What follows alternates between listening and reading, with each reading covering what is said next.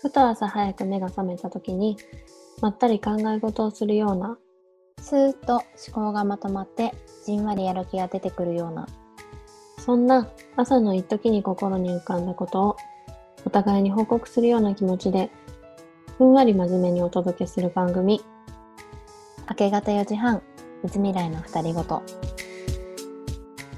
おはようございます。泉来の泉です。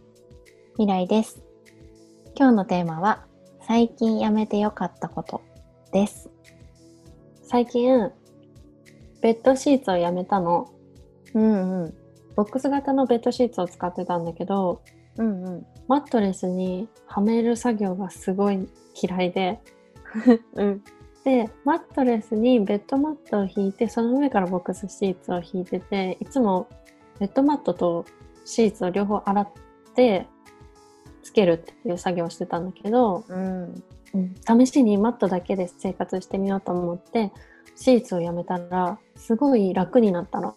うんマットを洗う頻度も増えてあさらになんかさらに気持ちが良くなったの。生活が楽になったからなんかいろいろやめてみたら良かったことって他にもいろいろあるのかなって思ってこのテーマにしたいなと思ったのちょっと断捨離に近いかなと思っていてうんうんいろいろ考え方とか物とか行動とかを断捨離してみたら暮らしが心地よくなっていくかなと思ったからインスタのストーリーズでもフォロワーさんたちに最近やめてよかったこととその理由を聞いてみたの。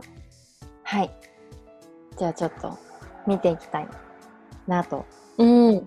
まずメッセージでいただいたのがを読みたいと思いますはい。はい泉さん未来さんこんばんはこんばんは。いつも楽しく明けごと聞いています。いろんなお話を聞くうちに、すっかりお二人のファンになりました。えこれがね、めっちゃ嬉しかったの。ね、嬉しい。お題の最近やめてよかったことですが、几帳面でいすぎないということです。彼と一緒に暮らすようになってから、自分が潔癖でしていたことも別にしなくても平気だということに気づきました。清潔感は大事にしたいけど、気にしすぎるのも自分自身のストレスになっていたのかもと思いました。お二人は几帳面な方ですか？ぜひお話を聞かせていただきたいです。几帳面な方ですか？一丁目だと思う。うんうんうん。私は生活に対する自分ルールみたいなのがたくさんあるから、うんうん。そういう意味では几帳面かも。ああ。なんか物によるなと思うけど、すごいね、わかる。この間お泊まりしててね、なんか、あ、こういうルールがあるんだなって思った。あ、でもさ、結婚して変わったことある？質問いただいた方みたいに、こうなんだろう、結婚して、妥協ができなくて苦しかったことをやめて楽になったことみたいな。お皿洗いを求めなくなった？ああ。え、でもわかるよ。うんうん。作ったら食べた方がお礼に洗うっていうなんか美学があったの。うんうんうんうん。でも私食べた後にもうすぐ洗いたいの。流しの中にずっと食べたお皿が溜まってるのが嫌なのと、うんお皿を重ねるのが嫌なの。うーん。うんそうするともうさ流しに入らないじゃん。うん。うん。カウンターとそのキッチンの作業台みたいなところにお皿を並べてどんどん洗っていくの。ふーってしちゃうともうやりたくなくなっちゃうから食べたらすぐ洗うっていうのを相手に求めてたんだけど、もう洗ってみたいな。うんうん。それはこっちのペースだからあの強制しなくなった。ああ、まさにだ。うん、もう自分で洗おうでもそれはもう自分が決めたから特にイライラもしない。しない。やってくれたらありがとうで、やってよみたいなのはあんまりしなくなったかも。うーん。さっきの几帳面かどうかの質問に、うんうん。そう答えると、私は全く几帳面じゃないはず。多分。几帳面だと思う？あんまり思わないか だよね。わかんないんだよね。あとなんかやっぱ人のルールって難しいよね。ああ、でもどこにイラッとするかっていうポイントって多分違うよね。うん。なんかいろんな言葉が当てはまるんだけど、だらしがないとか、なんて言うんだろう無頓着とか雑なタイプだからうんでもなんかそのそれが人に迷惑かけるっていうのが分かってるから一応は気にしてる。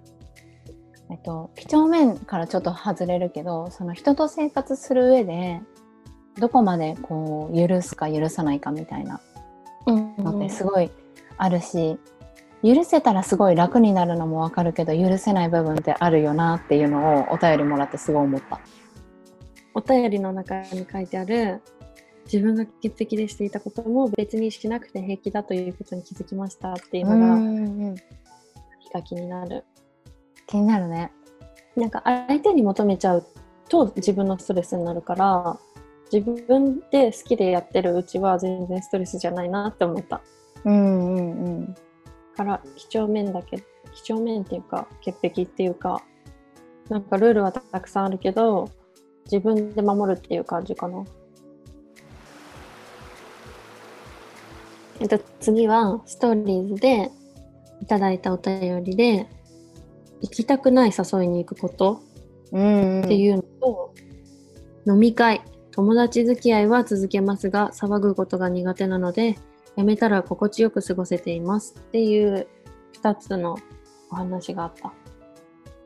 けどねこれすごいわかるの。うんうん。飲み会すごい苦手だったから。あ苦手だったんだ。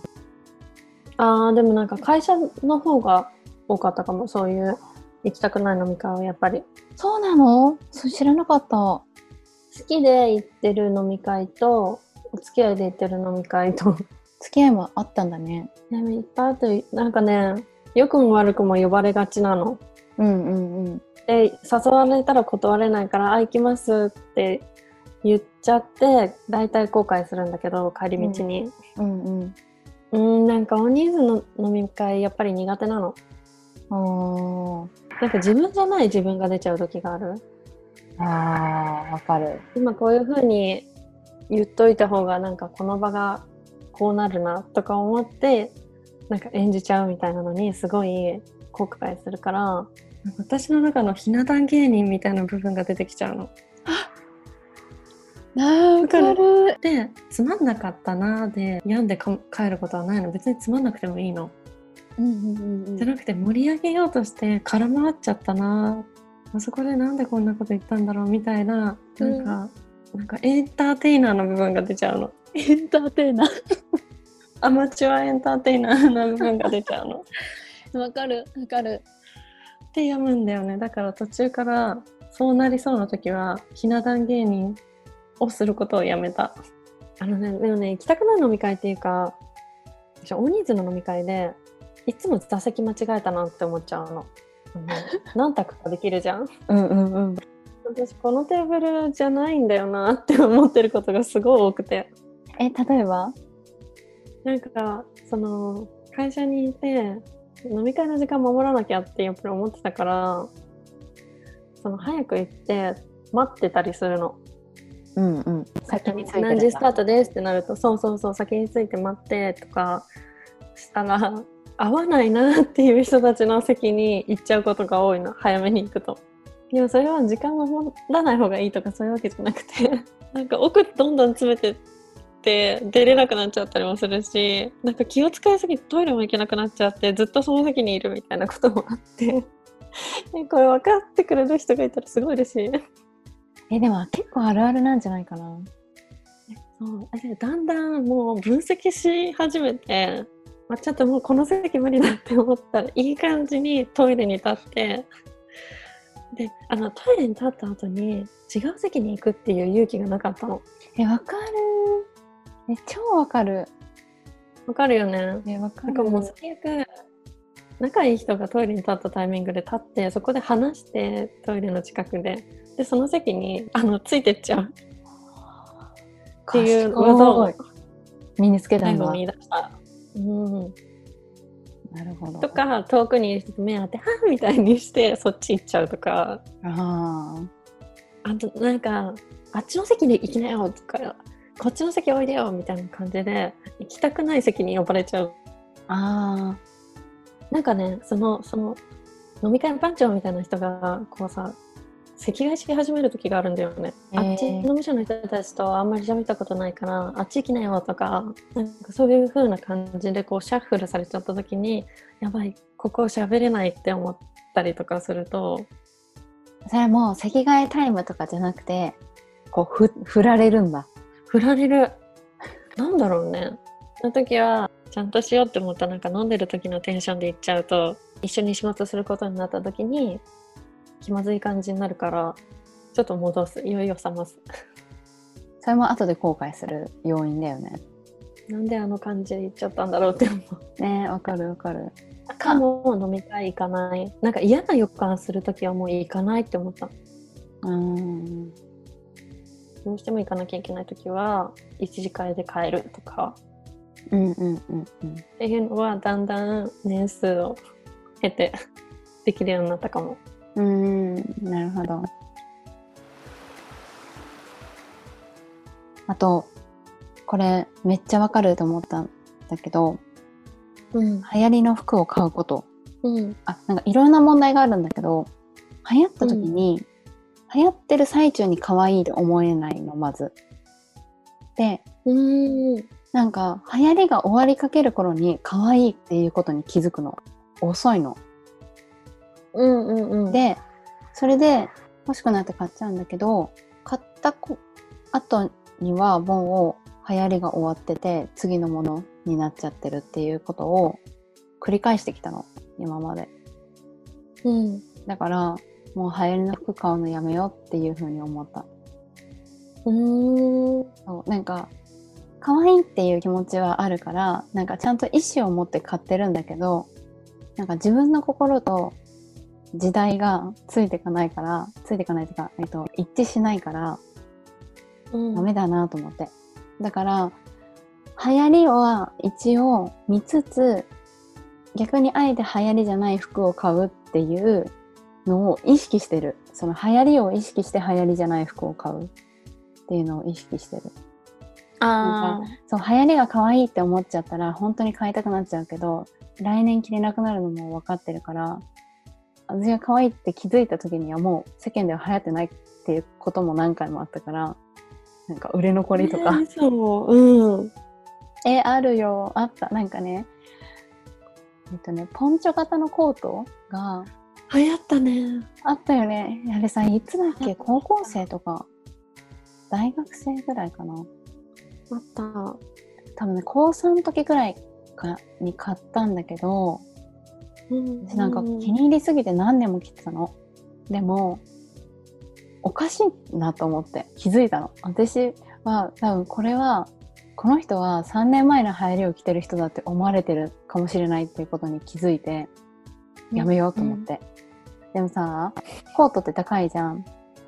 うんでさ、なんか高校3年生のさ、そのなんていうの、バイト代から出す服にしては高いものだったから、1年で着なくなるなんてありえないと思ってたから、うんなんかいろんなこと考えて嫌だったの。その、着なくなることが。うんうんうんなんかテレビでスタイリストの人のドキュメンタリーを見た時に流行ってるものって次の年とか次のシーズンくらいに当たり前になるものがあるんだっておー。種類があってその時だけ流行って廃っていく流行りのものとこれから定番になっていく流行りのものと2種類に分かれるんだってうんうんうん。例えばスニーカーとかは今もう当たり前になったしあえてのスニーカーでおしゃれってなってるけど昔はえスニーカーってちょっとみたいな時もあったじゃん、あうんうん。流行りだ、あ、これは流行りだなって思ってた時あった。うん、急に流行ったじゃんスニーカーが流行った。で今もう履くのが当たり前っうんうん。てなったりあとねチェスターコートとかあー。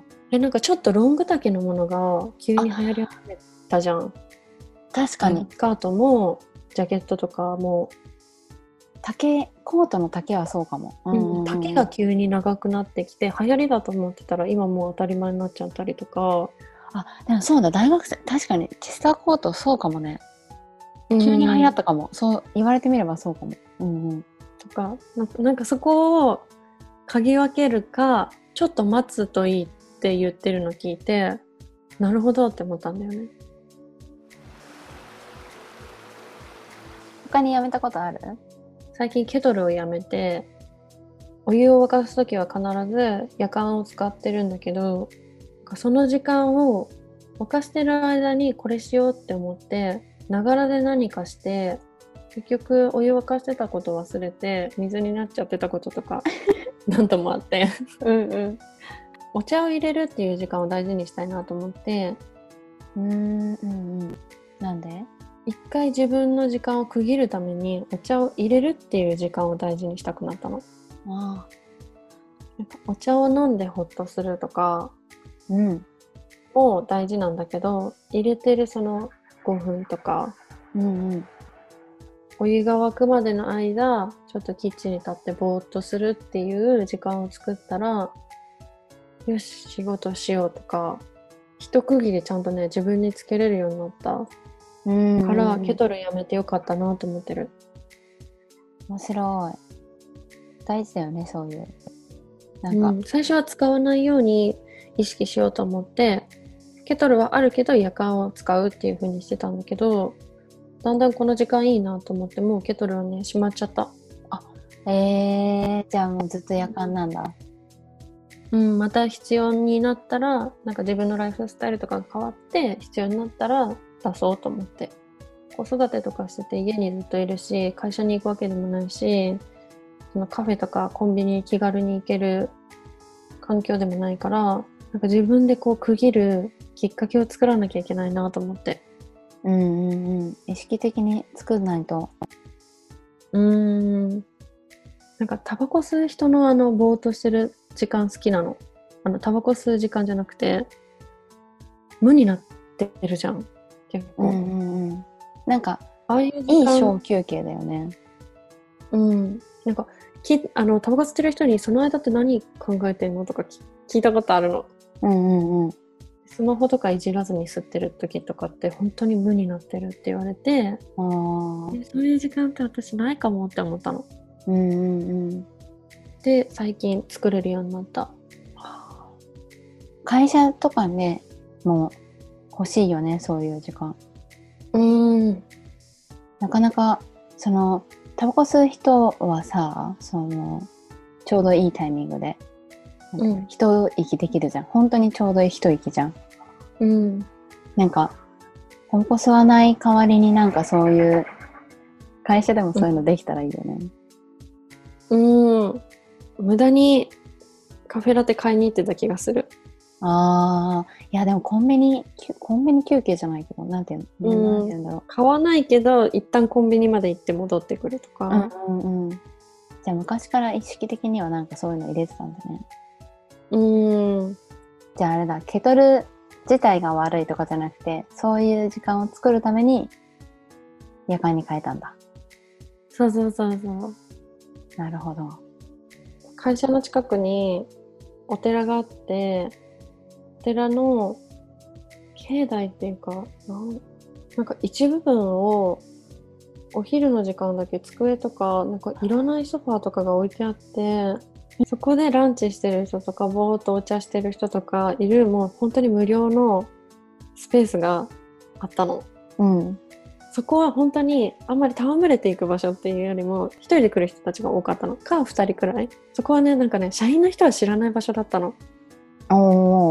で派遣さんから教えてもらってでここみんな社員さん知らなくて誰も来ないのでいいですよって教えてもらってうん。自分も休憩する場所として使ってたら今度はまた別の派遣さんがここのビルのここがあの場ですよみたいなまたそういう一人で過ごせるノートスポットでちゃんと無料で使える場所を教えてくれて何か所かね持ってたそういう場所自分の休憩スポット誰にも見つからない隠れ家だよね、うんうん。場所はいいね。場所を変えるのは。うんみんなそういう場所を一人一つは持ってるんだなって思ったうんうんうん。私ね、できないんだよね。なんか、ずっと座り続けちゃうの。意識的に休憩が取れないの。トイレも行けないの。忘れちゃうってこと、うんじゃなくてもう行きたいなって思ってて、もうなんか、なんか止めらんないくってずーっとやっちゃうの。で、えなんていうの？なんかどっと疲れるみたいな感じ。だし今なんかもう体の底からちょっと休んでちょっと休んでって言われてるのすごいわかるの。うん。だから多分そういう小休憩みたいなのを欲してるんだけどだからそういう小休憩みたいなのとかぼーっと意識的にぼーっとする何かが欲しいなあそれで瞑想のアプリ入れたんだよねえ、その瞑想アプリってどこでやるの？椅子の上椅子の上？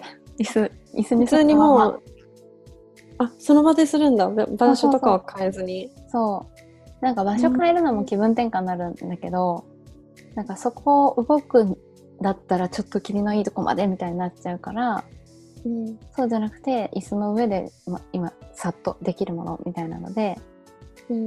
なんか3分くらいちょっと目つぶってちょっと頭すっきりさせるみたいな、メディテーションだ。そうなんかアップルウォッチとか持ってる人がなんか座り続けてるとちょっと立ってくださいって言うんだってアップルウォッチが。えー、なんかお知らせしてくれるらしいの、あそれ。えいいよね。私の場合はそうそういうの欲してるなって思った。ちょっと参考にしてみよう。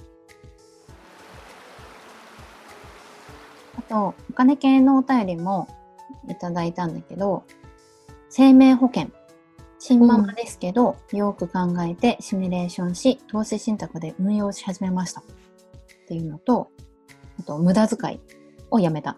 で収入に見合う生活にしました。っていうこの2つをいただきました。うん。なんかお金系のお便りよりは何個か来るかなってちょっと思ってたんだけどお金って無駄遣いしちゃった時とかやっぱお金系の出費って精神的にもダメージ大きいなって思うことが多くてなんかさっきうんうんの飲み会の話とかも、心も疲労するけどそれに対してお金を払っちゃった出費があったっていうのもなんか二重で結構あー触ってくるの。なんかこ確の。そうこの時間に5,000円払っちゃったみたいな気分になっちゃうの私。っああ。ていうお金を何かやめるっていうのはなんか心にもすごいいいなっていうのをね思っててで1個、えっと、私がやめたのが雑貨の衝動買いをやめたの。うん。もともと物欲がそんなにあるタイプじゃないんだけどその好きなものはちゃんとあるの。お金がない時でも雑貨をね結構買っちゃってたんだけどさっき言ったその物欲と好きなものが混同してて例えばなんか IKEA とかに行くと無駄に買っちゃうの安いから。わかる。そうわかる。でそう今ね安いからって言ったんだけど安いから買っちゃうの。うん。でなんか可愛い雑貨とかもパッて値段見て「え思ったより安い」って言ったらすぐ買っちゃうの買っちゃってたの。うん。うん。うん。でねその理由が安いから買うのってすごい悪いことだなって思ってうん。で本当はそれが可愛くて欲しい好きだから欲しいとかなんか物欲ってそっちだと思うの本当はね。そのものが欲しいじゃん。安い。いから欲しいわけじゃないじゃん。なんかそこをね、ちょっと履き違えてたなと思ってて。でそれをねなんか言語化してくれた映画があってお店の中でも、えっと、一回紹介したことがあるんだけど「365日のシンプルライフ」っていう北欧の映画そう、うんうん。であれがその私のその安いから買ってる自分に対して何かモヤモヤしてたのをそれってこういうことでしょって言ってくれた映画で簡単にあらすじを説明するとある男の人が彼女に振られたことをきっかけに自分の家のものを、えっと、一回全部外倉庫に預けてでそこから一日一つだけ必要なものを取っていくっていうのを1年間やるっていうルールを設けた実験をするの。うん。で映画の中では1日目にコートを取ってくるんだけどもう服も全部ないからそのロスキョになっちゃうし、えっと、布団にもなるからっていう理由でコートをまず必要なものとして選んだんだけどっていうので何かを選んでいくっていう映画なんですけど主人公はねすごい物が大好きで部屋の中がもうすごい物で溢れてたのレコードとか趣味のものとかでその中のセリフで部屋に物はいっぱいだけど心は空っぽだっていうセリフがあったの。でなんかその彼女に振られてその自分が満たされるための要件みたいなのに気づいて物では満たされてないんだ今っていうのに気づくみたいな。そうそうそうでで一番影響を受けたセリフが「物とは重荷になり所有とは責任である」っていうセリフがあったの。うんあこれだと思って私のモヤモヤは。重荷だからこそ責任だし買うとか物を持つっていうことに対してこんな風に考えてなかったなっていうのを思ってそういう安いから買ったものに対しての責任は持てないなって思ってやめた。その衝動買いみたいな。その雑貨を無駄に買うのを。うん。ちゃんと使いこなしてあげられるかみたいな。そうそうそうそう。本当にそう。なんかそうだから今何かを買う時もあ思ったより安いって思ってもちょっと止まってこれってちゃんと今の自分にとって必要かどうかとかこの先も長く使ってあげられるかとか、まあ、短いものもあるけどなんだろうお金の対価として機能を使ってあげれるかとかじゃなくてそのセリフを借りるとそれを持って使いこなせる責任が取れるかみたいなのを考えながら買い物するようになった。うんあのねポスターをね何個か目に飾ったんだよね。十何番目くらいかな。えっと、ミニマリストの映画っていうわけじゃないから、なんか本当に人生に必要なものは何だろうみたいなので、そういうちょっとの彩りがやっぱり欲しくなるみたいなので、最初はそのコート1枚でよかったし、携帯電話も持たなかったけど、なんかだんだん必要になったら、それを取ってっていくみたいなので、家の中にそうちょっと飾りが欲しいみたいなので、ポスターをね、かけてたの。ねああと思った。えね食べて祈って恋をしてってわかる映画、うん、うん、大好きだよねあ。れでそうそう何回も見てるんだけどアメリカから行く時に荷物を全部トランクルームを借りてそこに入れるの。うんうん。でそこに呆然と立ちながらなんか私の全てがこここに詰まっちゃったみたいななんかこんなものかみたいなこと言うのそのトランクルームを見ながら。うんうんそしたらそんなことみんな言ってるけど誰も取りに来ないよみたいなことをその管理人さんが言うのうん。私もそのシーン好きであうん必要なものって意外とないよなって思うのあると思ったものさえないってことだよね。そうあでも本当にそうだよね。うん、確かにうん確かに。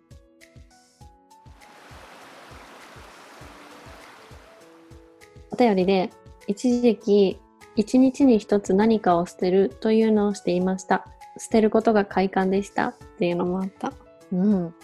すごい。私びっくりしちゃった。嘘したことないの。えー、私共感しちゃったへえ。うんうん。想像ができなかったの。何を捨てていくんだろうと思って。えー、例えばもういつか着るかもって思ってた服とかあ例えばもう本当に痩せたらこれ着ようとか思ってる服とか捨てちゃう、あ。ああ。なるほど。あそうしたらいろいろ出てくるのか。前にあのアイデンティティの回で印象的だった本の話をしたんだけどそこに、捨てるっていうよりも手放すって考えるっていう章があって手放して物でも何でもねうん。人とかでも手放してみて本当に必要だったらまた戻ってくるって書いてあったのなるほど。だから手放すって思うとなんか捨てやすくなるみたいなことも書いてあってあとね捨てれない人は一回なんか一時保管場所みたいなのを作るといいんだってへえ。その捨てようか迷ってるもの。うん、ボックスみたいなのを作ってそこをじゃあ自分が決めた期間開かないとか本当に使わなかったらそそれは今の自分に必要ないっていうことだから捨ててしまう。へえ手放しましょうみたいな。でも捨てるっていうなんかゴミにするっていうのができなくて私。うん。どういうこと？だからリサイクル？ちょっと大変だけどそうあのセカンドストリートとか持ってったりあとフリマで売るとかもうまずは家族に聞くとかこれいるみたいな。まずは譲る手放すっていう順番かも。いいね。すっきりするんだよね。でも気持ちも軽くなるし身も軽くなるっていうのですごい共感しました。逆にそれをした後って何か変わった？でもそういう風に捨てられると方が必要なものしか買わなくなるのかも。ねなんかそんな気がした。じゃあ今はあんまりそうやってさっきの私の話みたいな感じだけどその必要じゃないものなんか捨てるかもしれないものみたいなのはもうあんまりない、あでもないかも。定期的に見直す捨てるものないかなって。へえ必要じゃない。必要じゃないものないかなって引き出しの中とか棚の中とか見回す。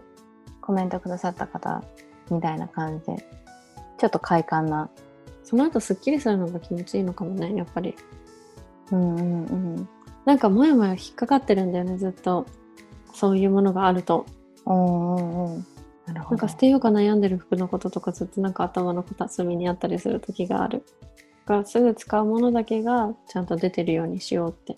うんうん使わないんだったらちょっと奥の方にしまっておこうとか。で本当に使わなかったら手放そうみたいな感じかな。あとねすごいね共感っていうか今やめたいなって思ってることなんだけど、うん。2ついただいてて悩んでくよくよする時間。で、うんうん。次にできることを考える時間にシフトしました。っていうのと完璧を求めないこと。がうん。完璧を求めることをやめましたっていうのをいただいてて結構昔からほどほどに完璧主義者みたいな感じだったの。うんうん。であとちょっと頭が硬いところがあって結構自分で自分の首を絞めてた時がいっぱいあったなって思い返すとあってさっき几帳面じゃないっていう話と似てるんだけどなんか今は心も几帳面じゃないの。だから完璧主義じゃなくなったのもうあんまり覚えてないんだけど多分これも意識してやめたと思うんだよね。でなん何回かそういうきっかけがあってそれをやめることができたんだけど1個は会社を辞めたことで、うん。私なんかなんかね続ける美学みたいなのがどっかしらに残ってて。うんうんうん。でなんかやんなきゃわかんないから自分がまだ成長できてないだけだっていう風に思ってすごい苦しい時もあったんだけど何かを自分でやめたのがね多分それが初めてだったの。会社を辞めたのが。今までえ。そうなの。あ時期が来たからやめるみたいなことばっかりだったんだ。そうそうそうそう。すごく辞める前は辛かったの。その選択をするっていうことが。自分に対してもなんか恥ずかしくなっちゃったしここで逃げたらじ今後の人生こういうことばっかりなんじゃないかとかなんかすごい考えすぎちゃったんだけどうんいざ辞めてみたら新しい景色もあるんだっていうのに気づいてなんか辞めることってすごいいいこともあるんだっていうのにそこで初めて気づいたの。その完璧っていうのに通じるんだけどなんか自分を縛ることになってることはやめようっていうのに完全になった時かもしんないそれが。うんそうそう。なんか、大学の時も、なんか、わなんかわかんないけど、すごい自分に厳しかったの。うんうんすんごいストイックだったんだけど、なんかそれが、なそう、さえっと、続けることと一緒で、なんか美学だと思ってたの。なんかつら、自分になんか辛い課題を課せて、完璧を追い求め続けることうんみたいなのが。で、それもやめれて、なんか肩の力を抜いてもうまくやってる人っているんだなって、うまくやってるっていうのは、えっと、要領力とかじゃなくて、えっと、肩の力を抜いたからうまくできてることもあるんだなっていうのが社会人になってやっと分かったんだよね。それまで多分すごい窮屈に生きてた気がする。そう、うんででえっ、と今はもうとんでもなく中途半端 中途半端な人間じゃないんだけどなんか完璧を求めなくなった。なっていう人間になれた。なった。いいことも悪いこともあるけど。あとっていうのと似てるんだけど憧れとかそのこだわりを強く持つこともねやめたの。多分同時期くらいなんだけどの完璧と似てるんだけど憧れとかこだわりに近づこうとするイコール完璧じゃん。なんか自分の思ってる、で完璧を捨てるよりも先にそっちを捨てたのかもしれない。憧れとかこだわりとか。うーん。なんか自然となくなったっていう説もあるんだけどなんかあんまり私も自分でどうやめたのか覚えてないんだけどなんか気がついたらなのか本当に覚えてないんだけどなんか持たなくなっちゃったんだよね。昔はねすごい持ってたの。こういう人になりたいとか。すごいわかる。憧れのものいっぱいあったのになくなってった。憧れてるお姉さんに「憧れてる人誰ですか?」って聞いたら「ないかも」って言われた。のうんうんうん。でもその人のね当時の年齢に近づいたらあ確かにって言ってることが分かるようになってきた。あねこの人になりたいっていうのはないけどなんか一人ずつこの人のこのエッセンスはいいなくらいはあるよって言われたの。うんうんうんうん。なんかその質問した時すごい恥ずかしくなっちゃったんだよね。あ。憧れてる人の憧れてる人を知ってそれをまた目指そうと多分してたんだと思う。ーうんうんうんうん。でうわ恥ずかしいって思いながら帰ったの覚えてるえー、ちょっとショックだよね。そうなんかそういうなんだろう。誰かに憧れてそれを目指すみたいなのがなんだろう。自分の道しるべみたいなとおって思ってた時にうん。道しるべがない人に会った時のちょっと恥ずかしさみたいななんか。うん。ハッとさせられるよね。うん。自分はなんかそれこそ何者なの？何になりたいんだろうみたいな、で恥ずかしくなったなんか今は自然にそういうの持たないから楽になったんだけどうんやっぱりなんか私は私でやっぱ変わんないことがあってこれはやめたいことなんだけど習慣化しようとすることをねやめたいの。いいなと思ったことを、まあ、同じことなんだけど習慣化させたいみたいな風になんか張り切っちゃうの。なんか小学生の時に日記書くぞみたいなさ。うんうん。でなん三かそう。そうそうそうそう。なんかそういうのと一緒で、で、さっきの完璧主義につながってくるんだけど、できなかったことにね、結構自己嫌悪になっちゃうんだよね。うんうん。なんかあんまりこだわりないし、なんだ生活の9割何でもいいと思って生きてるんだけど、習慣化できなかったことは流せないんだよね。えーえ自分で自分の首絞ま締めてできなくて病むの？そう。すごい悪循環だね。えそうなのそうなの。だから習慣化するのをやめたいんだけどあでもちょっとずつ頑張ってるんだけどその経過をね、ちょっとじゃあ今話すね、ダイエットをししたいと思うじゃん。で、うん。その時に昔はもう午後ぐらいのことをやろうとするの。例えばその体重を記録するとか、うんと。うん。で食べたものをレコーディングしていくとか。でこのダイエット法をしていく。で腹筋腕立てとか。それちょっとストレッチもするとかっていうのを組もうとするの。って好きなのそういうの考えるのが。でも、うん。続けられなくてせっかくこんだけ考えたのに。なんかこの計画がダメだったのか自分自身がダメなのかみたいなので、まあ、そんなにめっちゃ落ち込むわけじゃないんだけどちょっと嫌になるのよ。うんまずそれはやめたの。うんなんか程よくなんか勝手に痩せてったらいいけどちょっと意識しようみたいなくらいには気持ちが軽くなったの。うんででも今豆乳バナナを毎朝飲もうと思ってるの。美容にもいいしと思ってで豆乳とバナナが冷蔵庫にあるんだけど、まだ買って4日くらい経ってるんだけど1回も飲んでない。なんかそういうなんか結局そのやろうと思ってすぐですぐできないっていうかなんだろうな。習慣化されないんだよね。だからやれないんだったらやりたくないなってすごい思うんだけどその衝動を止められない。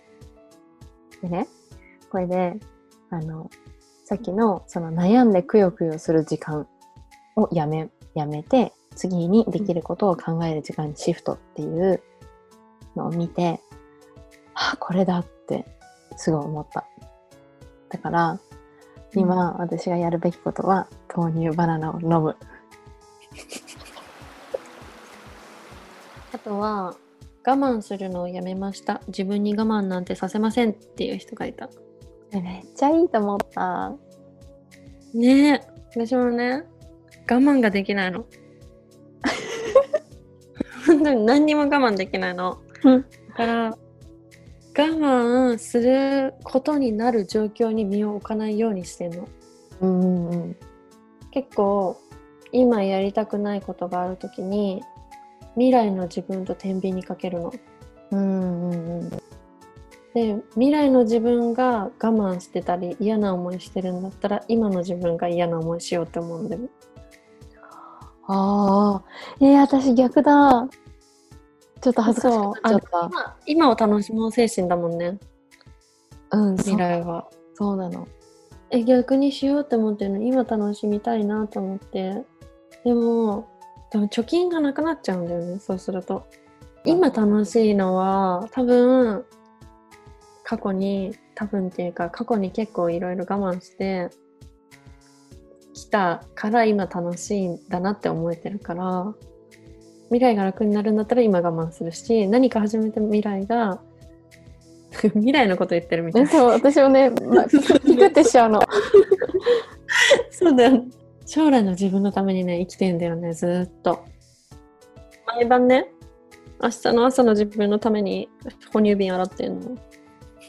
あそういう感じ。そういうちっちゃいところから。明日の朝家々洗うとか、夜中になんか、哺乳瓶なくなっちゃって、洗わなきゃいけない自分を想像して、夜寝る前に今元気なうちに洗っておこうとか。そっかっていうようなことをね、一日中してるんだと思ったの。じゃあ未来の自分が我慢しないために今ちょっと我慢する？今ちょっと我慢する。うん受験みたいな感じ。うんあなんかマイナスをどこに持ってくるか絶対生産されると思ってるから。うんうんうん。マイナスは先にもらっとこうって思ってる。うーん。そういうことなんだ。食べ物は我慢しないよ。食べたいもの食べてる。食べ物だけはね我慢できない。時間も関係ないかなこの間泊まった時に一人パ一人ずつパスタ食べてピザ半分こしたけどまだお腹が空いてるって言ってスーパーのお惣菜で天ぷらの盛り合わせ買って買って帰ったね。でもねね半分くらいしか食べなかった。あとお酒も我慢したあの日は。あそっか飲まなかったね。いっぱい決めなきゃいけないことがたくさんあったからお酒は我慢した。決めれなくて迷惑かけるし迷惑自分にも迷惑かかるから。なんかそういう考え方したことなあると思うけどなんかちょっとハートさせられたなえでもそういう風に生きてない？結構逆算して考え今楽しもうもあるけどさ。極端なの。なんか多分仕事のこととかだと未来のためにしか動いてないかもしれない。今のことだけ考えて動けないんだよね仕事だとね。でもなんか自分とか私生活だと未来のこと考えて動いたことないかも。なんかさここ最近で思い返すとなんか歯磨きぐらい？明日ちょっと出かけたりして大変だから今日洗濯しちゃおうとかそういう小さいことはな明日あさっての自分にかけるの？そう。でも、なんか、本当にそうなの。なんか、本当明日の自分よろしくとか、うん。あさっての自分よろしくみたいな感じで。でもなんかすごい思いを託してるから結構意識するかも。昨日の自分が怠けたせいだから今日やるぞとか。それがあそれができるから託しちゃうのかもしんない。多分さ託されたらさもうイライラしちゃうじゃん。うん私そんなに未来の自分信用してないわ。じゃあ明日自分が何したいかわかんないしだからね作り置きができなかったの。作り置きって流行流行ったし今それこそ当たり前になってるじゃん。うんうん。もう未来の自分が何何食べたいかなんてわかんないからあの会社行く時のお弁当とかも結構作って頑張ってた時もあったんだけど食べたくなくなっちゃったりするから。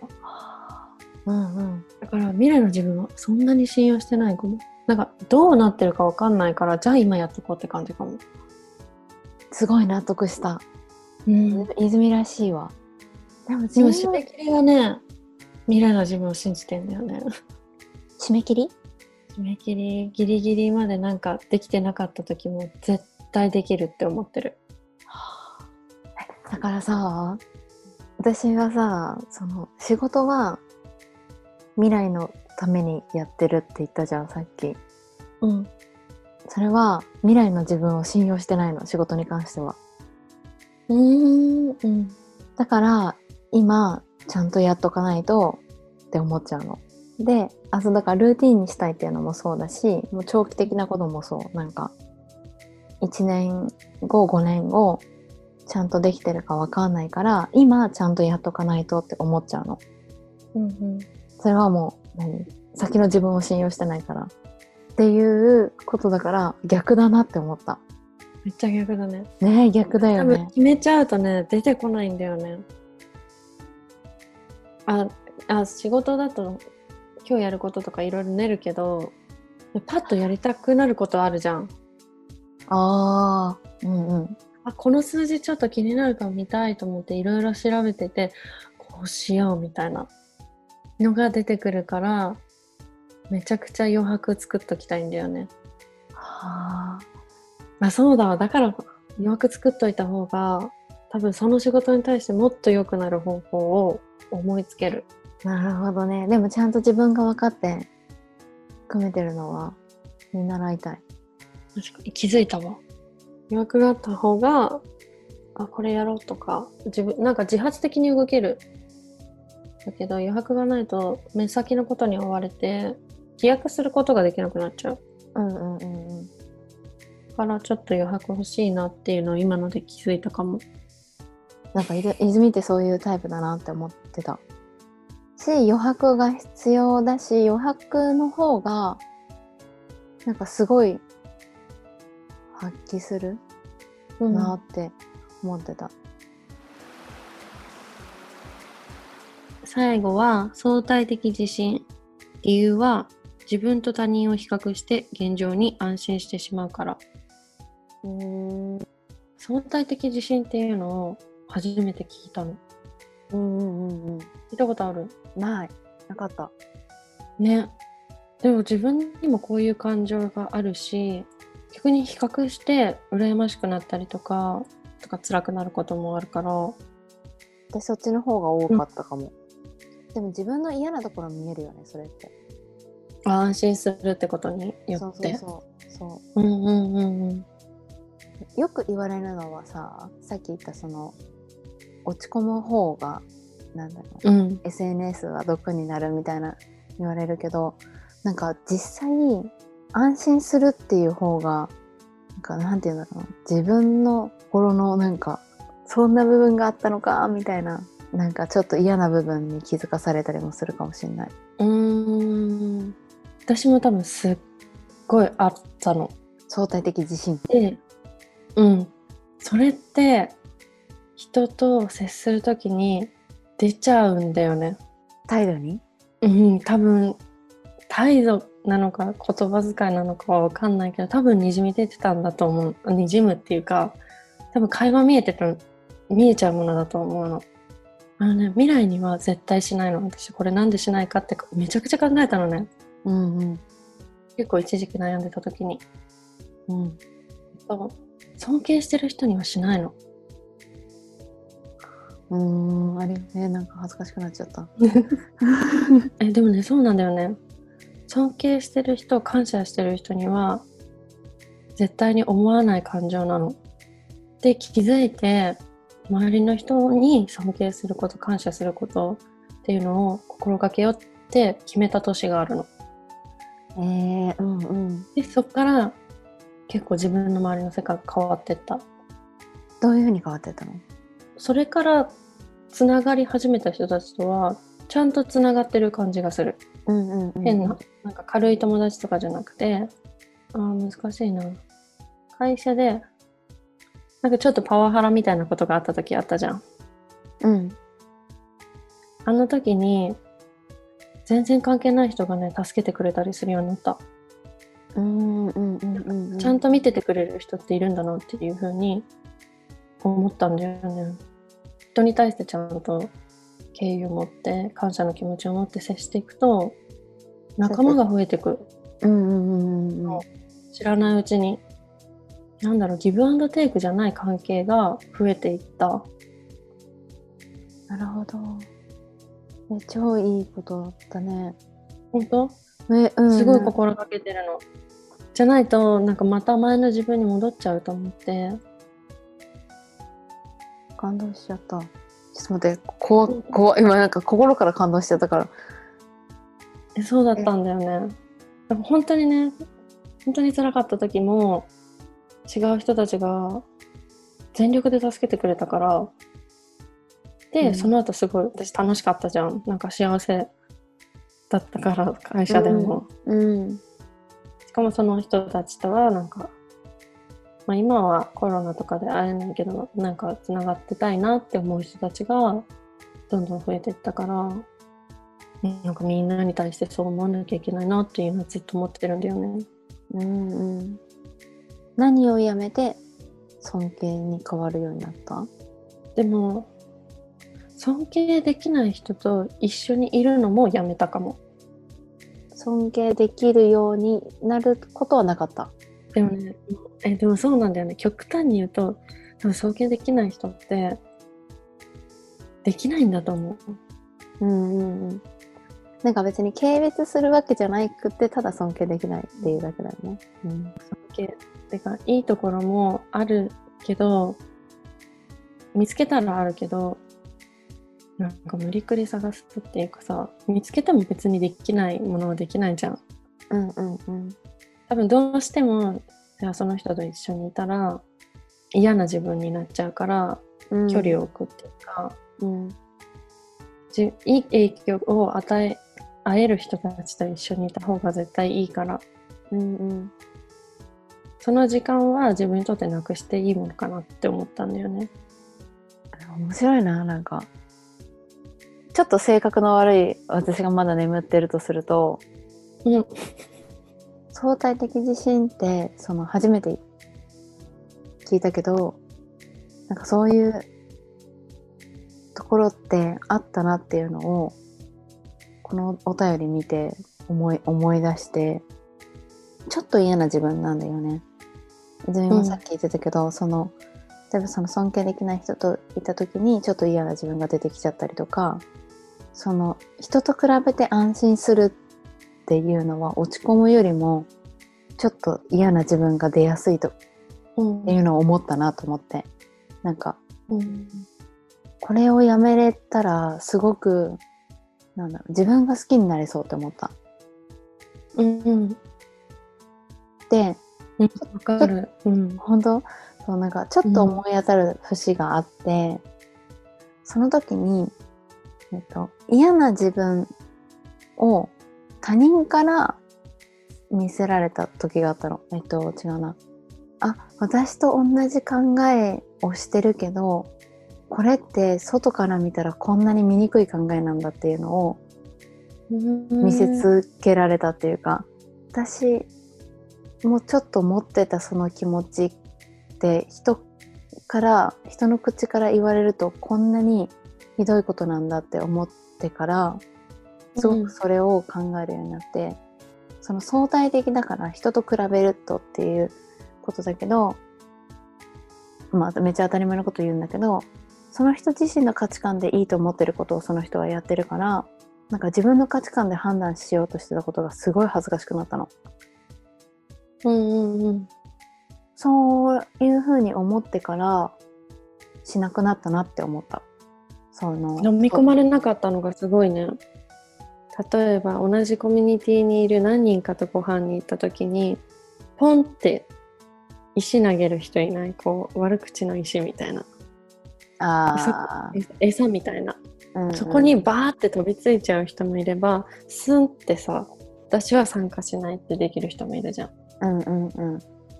でそこに飛びつかなかったのはすごいなって思うん、あのね、飛びついてたのを経て気づいたって感じ。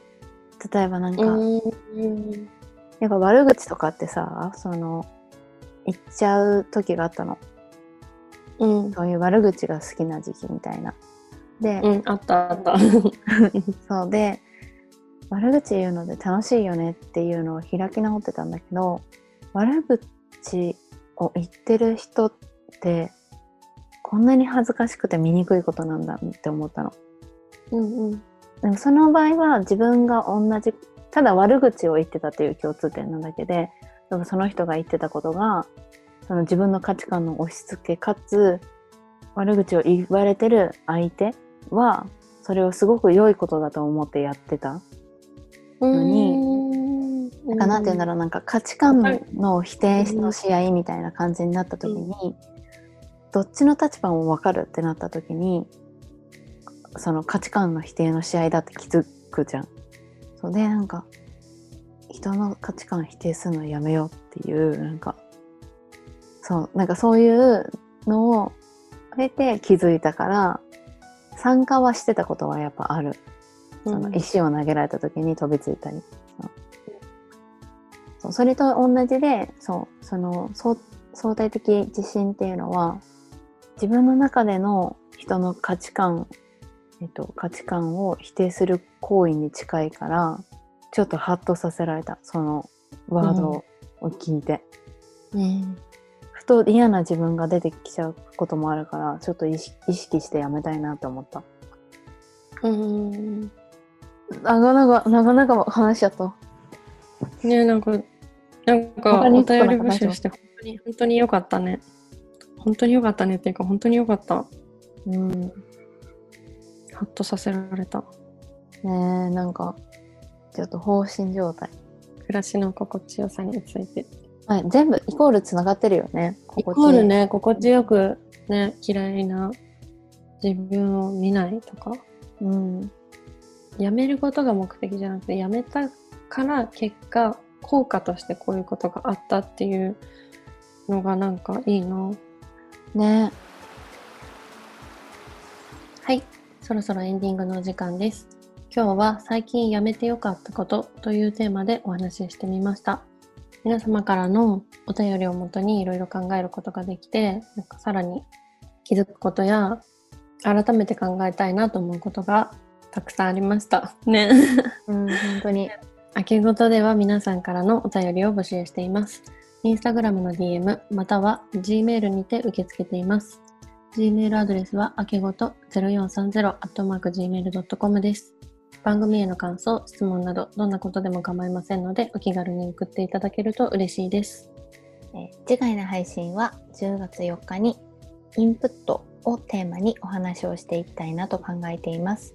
番組で紹介させていただければと思いますので、皆様の知りたいな、インプットししたいなと思っていることについてお便りをいただけたら嬉しいです。それでは今週も楽しみましょう。さよなら。さよなら。